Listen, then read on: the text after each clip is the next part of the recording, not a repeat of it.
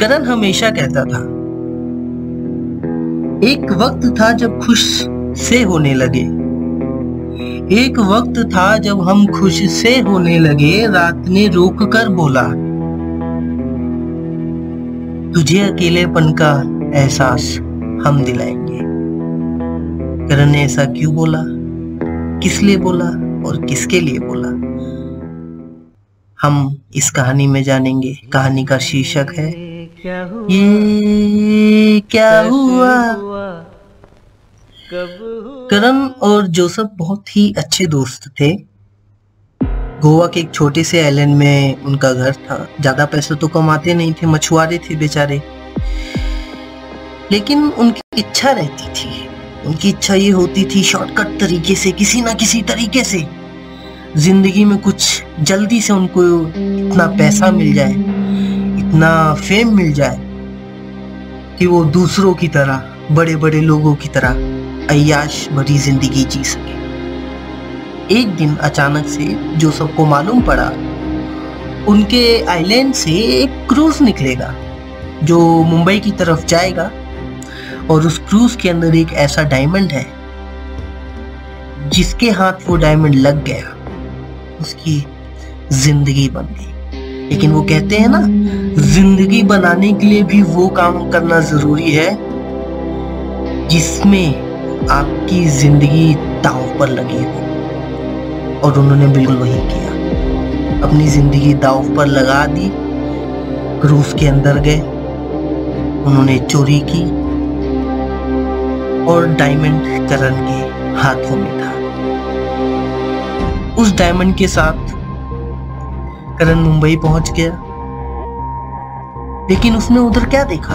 उसने ये देखा कि उधर पुलिस, सिक्योरिटी सब बढ़ गई है, क्योंकि उनको ये नहीं मालूम था कि उसके अगले दिन एक बहुत बड़ी पीस मीट होने वाली है, जिसमें बड़े बड़े बिजनेसमैन मिनिस्टर्स आने वाले हैं। उस पीस मीट की वजह से इतनी सिक्योरिटी बढ़ गई कि करण घबरा सा गया। उसने उस डायमंड को किसी के ज़रिए पैसों में कन्वर्ट करा तो लिया। लेकिन उन पैसों के साथ वो करेगा क्या?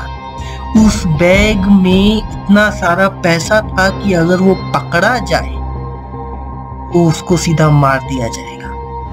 वो इस डर से भटकता रहा। दूसरी तरफ़ उसका दोस्त जोसफ, उस उम्मीद में था कि उसका दोस्त करण जल्दी से जल्दी आएगा, पैसा लाएगा और उनके मुताबिक उन्होंने जो चीज़ें सोची हुई थी, वो करेंगे।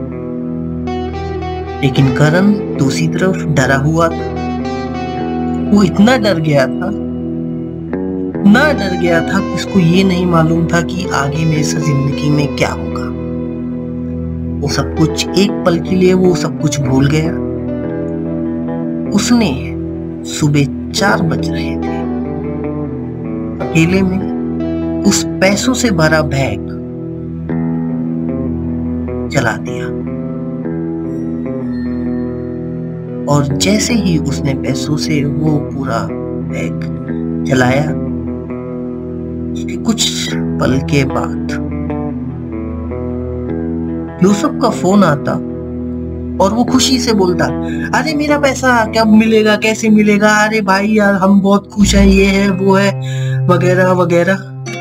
लेकिन करण की शांति जो सबको बिल्कुल रास नहीं उसने करण से पूछा, क्या हुआ?